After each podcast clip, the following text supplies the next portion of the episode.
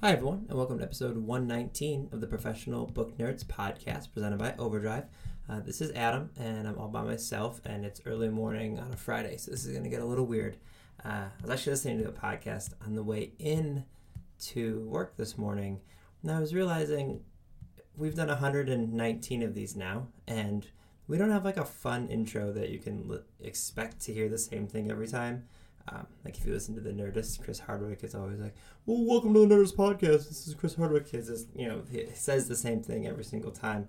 Um, we don't have one of those, and we also don't have like any. We don't do anything fun with the first part of our intro. I have teased for a long time that I'm gonna start one of these podcasts like it's the beginning of the play Cabaret. Just do like a Welcome and bienvenue, book nerds but I haven't done that yet, other than this fake one. Um, so anyway, if anyone has any fun ideas, let me know because I feel like we should we should make this our own. We should have a little fun with it. Although it might be too late after 119 episodes. I digress. Um, hi everyone. If you're listening to this, it's a Monday morning, and I hope that made you smile just a little bit. Uh, or at least it's a Monday morning when this goes out. You can listen to it anytime you want. Uh, today's episode is an interview I did with a wonderful young new author named Kate Dolan Leach. You know when you uh, you know when you meet somebody and they are just instantly you can just tell they're a supremely talented human being. Um, Caite is one of those people.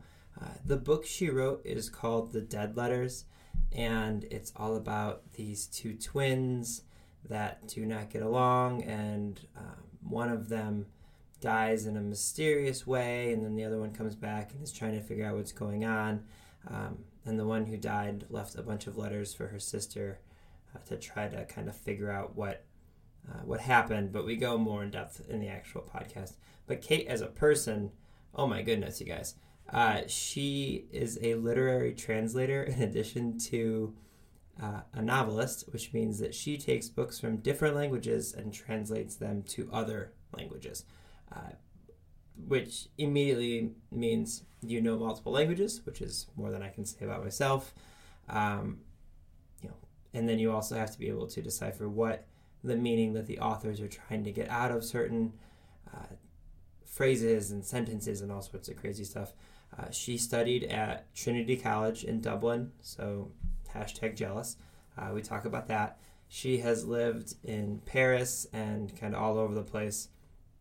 Just a all around wonderful human being. Uh, and it also helps that her book is quite, quite good as well. Uh, I think you guys will really enjoy this, which, sorry, I know that I say that every time, but um, we've been fortunate to get all these wonderful authors to talk to. So, uh, yeah, Caite is someone that I think you should learn about now because in the near future, she's one of those people who I think is going to take over the world with her incredible talent and her writing and uh, everything that she does. So, uh, if you want to get a hold of us, you can email us at professionalbooknerds at overdrive.com if you're looking for some book recommendations or you want to just let us know how you feel. You can do that. You can also tweet at us at ProBookNerds. Uh, and again, that's Jill and I on the Twitters, so we will happily respond. Uh, we've been doing some fun things the past uh, couple weeks, and we'll keep doing some fun things. Jill just did a really wonderful live event that we'll talk about more next week when she's back in the office. I don't want to steal her thunder. Uh, and then about a week and a half after this recording goes up, I will be in New York City for Book Expo America and BookCon. Uh, so if you guys are going to be at either of those two really fun events, stop by the Overdrive booth and come find me. I'll be interacting and interviewing uh, a whole bunch of really wonderful authors. So um, I think it's going to be a lot of fun, and we got a whole bunch of great episodes coming up for you in the near future. Uh, so that's about it. Uh, happy to see you. Bleibe rest und stay. That's one more little cabaret joke for myself and anyone else who likes cabaret and Alan Cumming. Uh, yeah, those are all the things. All right, I have properly embarrassed myself and wasted a few minutes of your time before you get to hear this great interview with Caite Dolan-Leach. So I hope you enjoy this episode of the Professional Book Nerds podcast.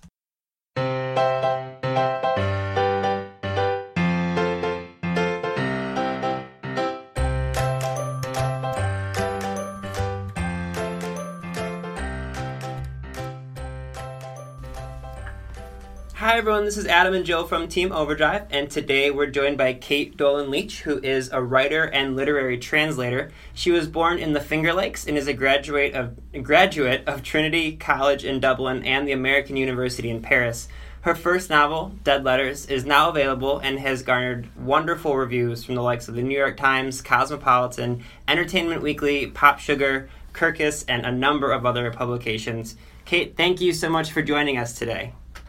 Thank you so much for having me. So, would you mind kicking us off by giving giving our listeners an introduction to Dead Letters?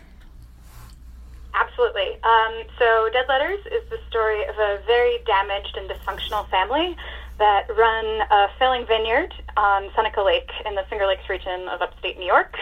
Um, in this family is a pair of twins, and one of them thinks that she has finally escaped from her family uh, and has moved to Paris and started over a new life um, until she gets an email telling her that her twin sister has burned to death in a barn fire. So obviously, she feels like she has to go home and get to the bottom of whatever happened because she knows her twin sister very well and suspects that that is not the whole story. Okay, and so as I mentioned uh, in, in, the intro, there's a few different places where you've lived that seemingly are settings in this novel. And so I'm curious are there other aspects of your personal life that you've put into the novel, whether it's um, you know, personal character traits or, or, anything that you've experienced in your life. You don't have to put any names in there. I don't want to have you throw anybody under the bus, but any anything in your life that you also put into the story. Uh, my family would like me to clarify for anyone who's ever considering reading the book that this is pure fiction and has nothing to do with us. um, we're not involved in the wine business. I don't have a twin, nothing like that. Um, so I really just I used the setting, which is not far from where I grew up, uh, as a sort of launching point, and then the characters and and the shenanigans they get into. That that's all fabricated. I, I, was I'm curious. So so would you consider yourself at all like either of the twins, Ava or Zelda? I mean, maybe a little bit. Um, I, I mean, I guess as, as a writer, you put a little bit of yourself into every character, so it would be nonsense for me to claim that there's nothing uh, that I share with them. But honestly, they're both these very um, almost caricatures of people, and they both go to such weird extremes in deciding which of them gets to have which uh, personality characteristics. So I feel like if if anything, I would be somewhere in the middle. um, some of the different reviews have compared Dead Letters to everything from Gone Girl to Agatha Christie. What would you say are your own literary aspirations or inspirations when it came to writing this book? Well, I, I love both those comparisons, and they certainly were big influences, both of those books slash authors um, in writing. But um, I guess I drew probably most heavily from the Gothic tradition, and specifically Edgar Allan Poe writing this book. Um, so there's a lot of sort of Poe uh, references folded into the book um, and especially to the purloined letters. There are a lot of little hidden clues, and I use that as a, a nice little intertext um, to kind of uh, explore some of the the questions about communication and and uh, and using that sort of the basis of the detective novel as a as a, a launching point for the genre of the book. Uh, do you have any specific favorite uh, Poe stories that that you tend to go back and reread or anything like that? I'm I'm a big Poe fan myself, so I'm always curious. I read the Purloined Letter probably every couple of weeks while I was working on this book. Um, so I've definitely got a familiarity with that one, and I, I revisited a lot of the short stories that I hadn't read since I was probably you know in middle school. Um, and then when I was 12, I memorized all of The Raven, and I have no idea how much I could continue to recite, but oh at, at, one point that was all in my brain. that that's impressive. yeah, that's incredible. I I'm always I, I, I was kind of a tedious seventh grader. I'm always je- I'm always jealous when people say that they've done those sorts of things. Something that, that comes to my mind is I think every year for World Book Day or one of the literary holidays, uh, Neil Gaiman does this thing where there's this big donation that goes on, and then he'll read a book that um, basically anyone, like these, all the voters have asked that he reads just because Neil Gaiman has a ridiculous voice. And um, mm-hmm. He did one year, he, I think this year he read The Raven, but last year he did the Jabberwock poem from mm-hmm. Alice in Wonderland, and he just had that memorized verbatim. And I was just like, I'm so jealous of anyone who can do that. So kudos to you. That's impressive. I did have the Well, I think it might, might it might have gone in short term memory. Like I yeah. said, I'm not sure how much of it's still in there. I mean, even even in the, the short term, I'm always anyone who says like, "Oh yeah, I memorized like the first half of Harry Potter." I'm like, "How did you do those things?" you know, hobbies. pretty much it. um, so something that also uh, also want to ask you about, given that wine is very prevalent in the, in Dead Letters, I'm not a huge wine fan, but my wife is. So I'm just curious, do you have any specific wine preferences yourself? Maybe that's a nice overlap with me and Ava. Um, I think we share a similar palate. Um, we tend to gravitate towards very dry white wines, uh, Sauvignon Blanc in particular. Um, so I've, I've lived in a bunch of different wine regions. Um, in France, in Italy, in South Africa, and obviously here in my little home region of, of the Finger Lakes. Um, and it's definitely influenced my my my taste and my palate. Um, but you know, champagne is always you can't go wrong with champagne. so all that traveling you've done in, in your life, I know that uh, some of it was for school, but uh, were there other reasons you were living in these all around the world? It sounds like I'm. This is amazing. it's it's been kind of a, a crazy decade or so. Um, most of that was for study. Um, you know, for school, I was in Ireland, Italy, and France for school. But then my husband is South African, so we spent um, most of 2015 in South Africa for him to be teaching and do some research. Um, and that was just delightful. And I got to work on dead letters for a good chunk of that year. So, um, yeah, it's, it's it's kind of a gift to get to move around a bit before you're encumbered with all the, the things that we get encumbered with. I feel like that's like a writer's dream, just to like be in a foreign country and just write for like and just sort of soak up the food and the flavors right. and the languages and yeah, it's it's kind of ideal because you know I was writing about my hometown in a place that was eight or nine thousand miles from there, um, and and I think that kind of gives you a weird distillation of, of where you've come from and how far you came. I'm jealous. I'm just gonna uh, say yeah, that. I, Seriously. Well, now now that I'm back home, I'm I'm starting to get the wanderlust again. So I'm jealous of my former self, I guess. So we mentioned in our intro that you're not only an author but also a literary translator. So um, we just had a couple questions about that. Starting with, is that what you studied in college, and how does one exactly become a literary translator? Uh, yeah, with difficulty. Um, it is not what I studied exactly. Um, I did European studies as an undergraduate, which had a strong language component, but was more about the politics and, and cultural aspects of things. And then I did a master's degree in cultural translation, which uh, is adjacent to literary translation, but doesn't map onto it exactly.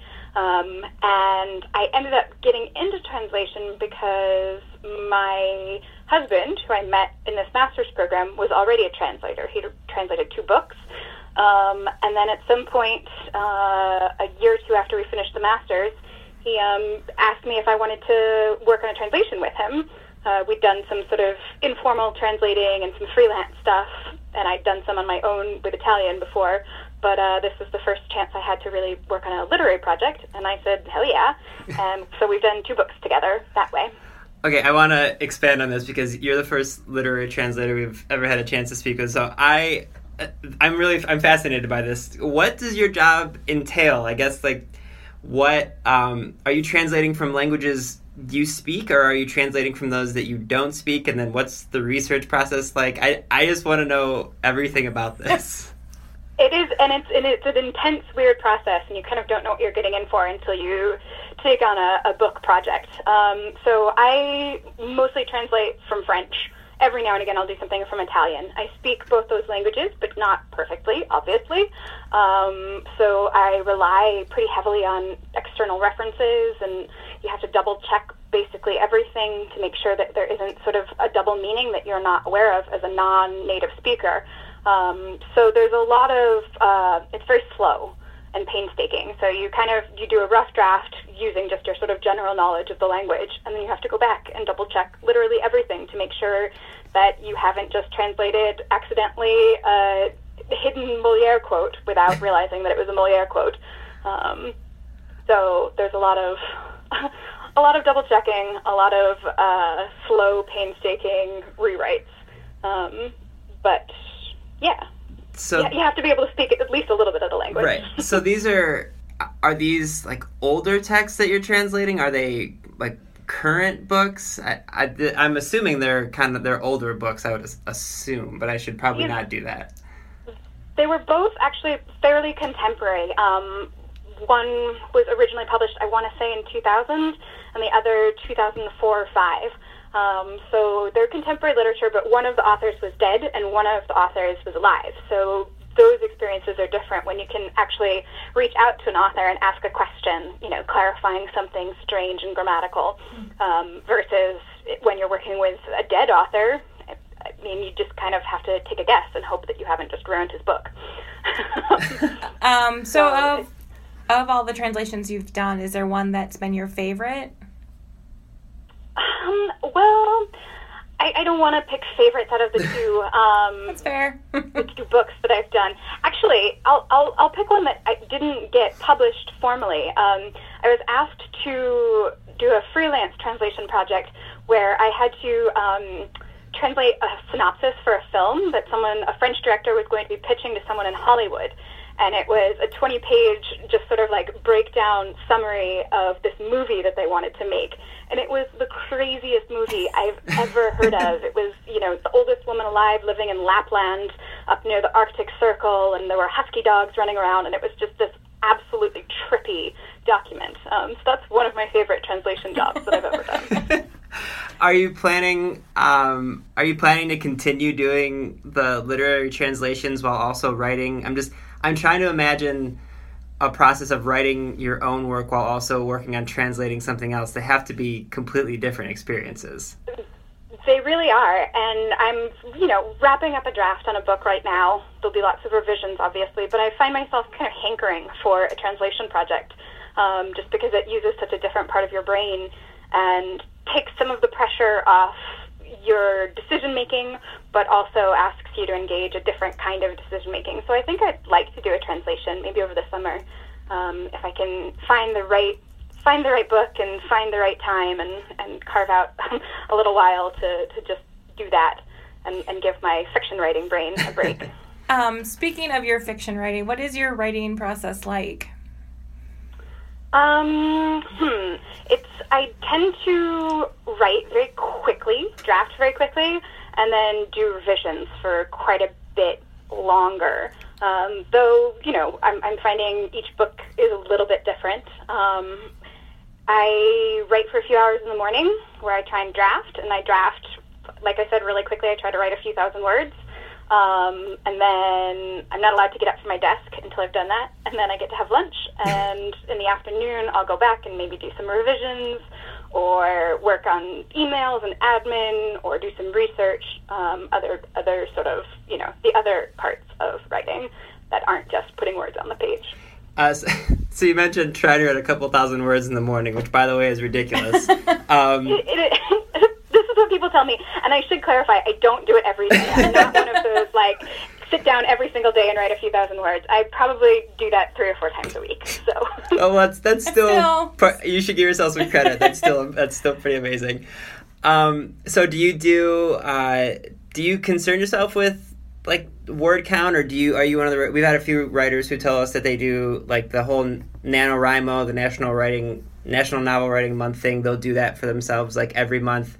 Do you concern yourself with that, or is it more just like okay, I I need to write what I need to write today, and once you know everything's kind of left your brain, you you leave it as is. I think that really depends on my mood. On the days where I'm having a hard time and not feeling particularly into it, then I set a word count goal. Just write 2,000 words and then see. Um, but on good days when you're sort of wrapped up in the story and feeling carried away by momentum, then you just write until you're kind of out of words. Do you start with a distinct plot line and outline, or do you just kind of let the story take a shape as you're writing? I kind of prefer the latter. Um, for the one I'm working on now, I had to submit an outline, which was fine because I had a, a, a I get I usually know the broad strokes, um, but I really like to let things crop up and surprise me as I'm writing because otherwise it's kind of you know it's kind of just like transcription. If you're just sort of writing out plot points. Mm-hmm. Um, so I like to let the characters make a lot of choices, and they usually surprise me and change the ending. so the outline is always just a, a launching point. That's amazing. Um, all right, so one of the things that we like to ask all of our authors is well, normally we ask everyone about their favorite memories from libraries when they were growing up, but uh, because you graduated from Trinity College in Dublin and they very famously have one of the most beautiful libraries in the world, I what was it like having access to that library every day? I mean, it's it's exquisite. It really is one of the most special places that I've ever been, and probably featured largely in my decision to, to go to Trinity, walking into that library and thinking, oh my God, I could see this every day. Um, of course, you end up not doing that because it's not uh, the the really beautiful part of the library isn't so much a functional library. You can't really go there and work because it's all these just ancient, beautiful texts. Um, so you end up working in like a concrete block just down the down the hallway. Um, but that's also sort of like magical and quiet and peaceful. And I would find myself just visiting the the beautiful bits of the library to look at the nice, you know, busts of 18th century men, um, and and and look at the light that's very carefully filtered through the window, not ruin books. I I was I'm curious because I've actually had a few friends who have studied there and I'm just wondering, does it ever get annoying seeing like tourists constantly walking through? I I will admit, next year I'm actually I'm gonna be one of those tourists walking through. But I did it ever get kind of irritating? Like you're sitting like, okay, I'm trying to get work done, and there's people taking pictures, and you know, like you said, you're not in that exact you know the reading room with the ancient texts and stuff. But I imagine it probably gets a little agitating. A little bit. It's uh, it's not bad because I really I understand why people want to come and see that place. It is just it is exquisite. Walking through the front arch of that university, I mean, you just it, it feels good, and you want to just wander around and take pictures and soak it up and think about all the people who've walked in that exact spot before. Um, again, I think that's one of the reasons I ended up wanting to go there. Um, and you know, I lived in Paris, so nothing can really top the tourist overload that is being in Paris in summertime. So Trinity's got nothing. I, I, I let the Americans tromp through with their sneakers and take pictures of the book of kells. I don't mind. Um, did you have a preference between Paris or Trinity? They're very different cities. Mm-hmm. Um, gosh, uh, the weather's slightly better in Paris, I guess. Well, that- that's a little less rainy. Um, but I lived in Dublin for longer, and uh, a, a lot of my family is Irish, so I, I think I feel a a sense of rootedness, or just having spent a lot of time there, that maybe Paris will always feel a little bit distant from me. Also because of French. Mm-hmm. Um, Paris, you know, it's it's home, but it's also it will always be a little bit foreign. Whereas Dublin, Dublin's kind of in my blood. Um, did you while you were in Paris and, and I guess suppose in Dublin as well? Did you do kind of the touristy things? I I'm imagining living in Paris for really any amount of time. I, you know, when you live somewhere, you tend to not realize all the wonderful stuff around you, but they have so many museums and just It's architecture and everything that.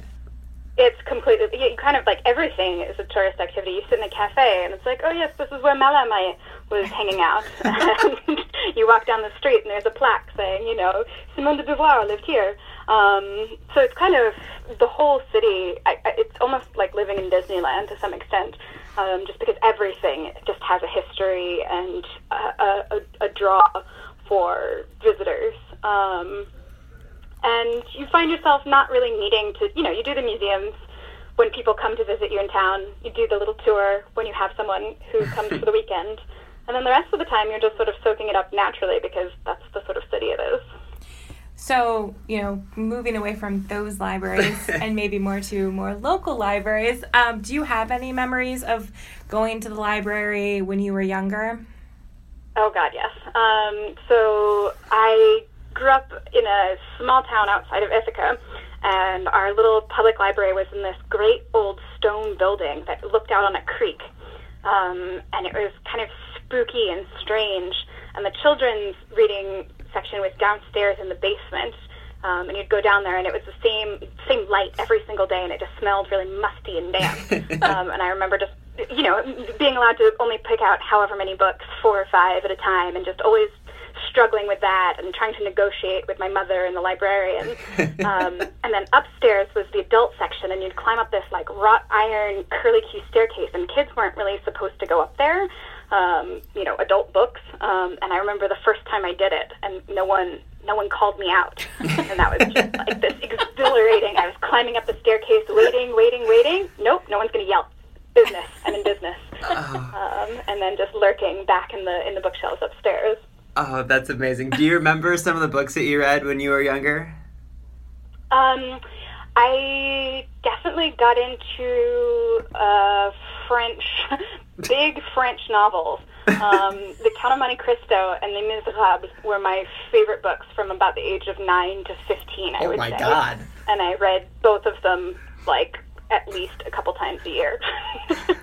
I loved them. That, you can't see us because we're on a podcast and we're on the phone, but both of our jaws just like dropped. That's like yeah, impressive. not so much of the Count of Monte Cristo, but once you get to Victor Hugo, it's a little bit different. Yeah. I mean, you know, obviously, I, I, I certainly when I read it, read them for the first time at nine or ten, obviously you don't understand a good chunk of what you're reading. The Count of Monte Cristo is a little bit more accessible because it's you know it's serialized adventure, Right. so you can get that sense of pacing and excitement. But it wasn't until I started to maybe learn French and also learn a little bit about French history. Uh, when I was getting into my early teens, where I was like, "Oh, so that's what's going on here." Man, that makes so much more sense now.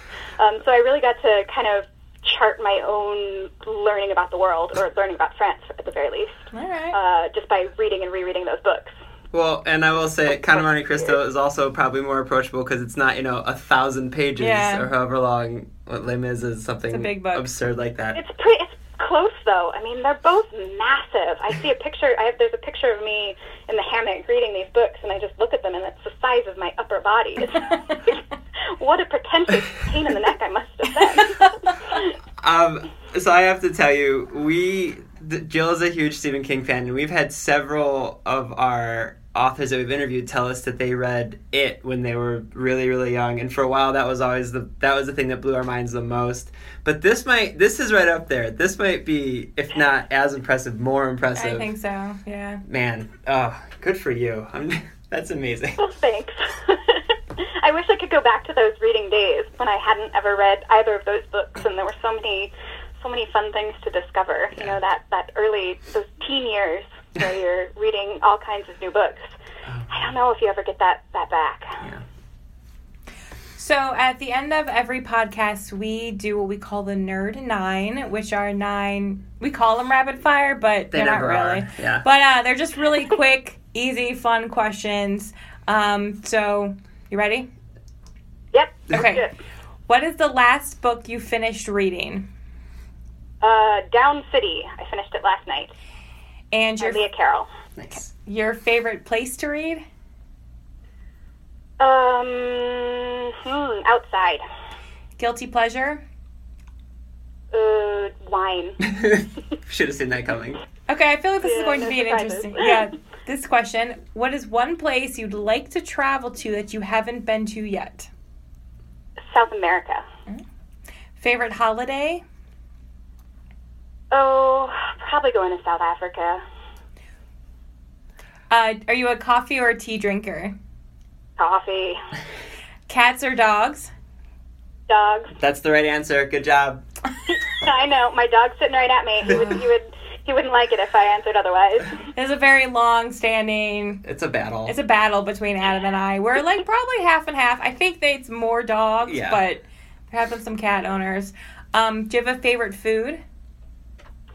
Oh gosh, no. I eat everything, um, and I love everything in variety. That's an acceptable answer. If you could have dinner with one person, dead or alive, who would you pick? Oh yikes. Um, hmm, Anais Nin. Oh, that's a good answer. That's a really good one. Um, our, our last question for you is: What do you hope readers take away from reading Dead Letters? Uh, a sense of joy in reading, of really wanting to turn pages and just get to, you know, find out what happens next in a story. Perfect, Caite. Thank you so much for joining us today. Thank you so so much. This was fun. Readers can sample and borrow the titles mentioned in today's episode from Overdrive.com, and our library friends can add these titles to their collections in Marketplace. As humans, we're naturally driven by the search for better. But when it comes to hiring, the best way to search for a candidate isn't to search at all. Don't search, match with Indeed. When I was looking to hire someone, it was so slow and overwhelming. I wish I had used Indeed. If you need to hire, you need Indeed. Indeed is your matching and hiring platform with over 350 million global monthly visitors, according to Indeed data, and a matching engine that helps you find quality candidates fast. Ditch the busy work. Use Indeed for scheduling, screening, and messaging so you can connect with candidates faster. And Indeed doesn't just help you hire faster. 93% of employers agree Indeed delivers the highest quality matches compared to other job sites, according to a recent Indeed survey. And listeners of this show will get a $75 sponsored job credit to get your jobs more visibility at Indeed.com slash podcast. That's Indeed.com slash podcast. Terms and conditions apply.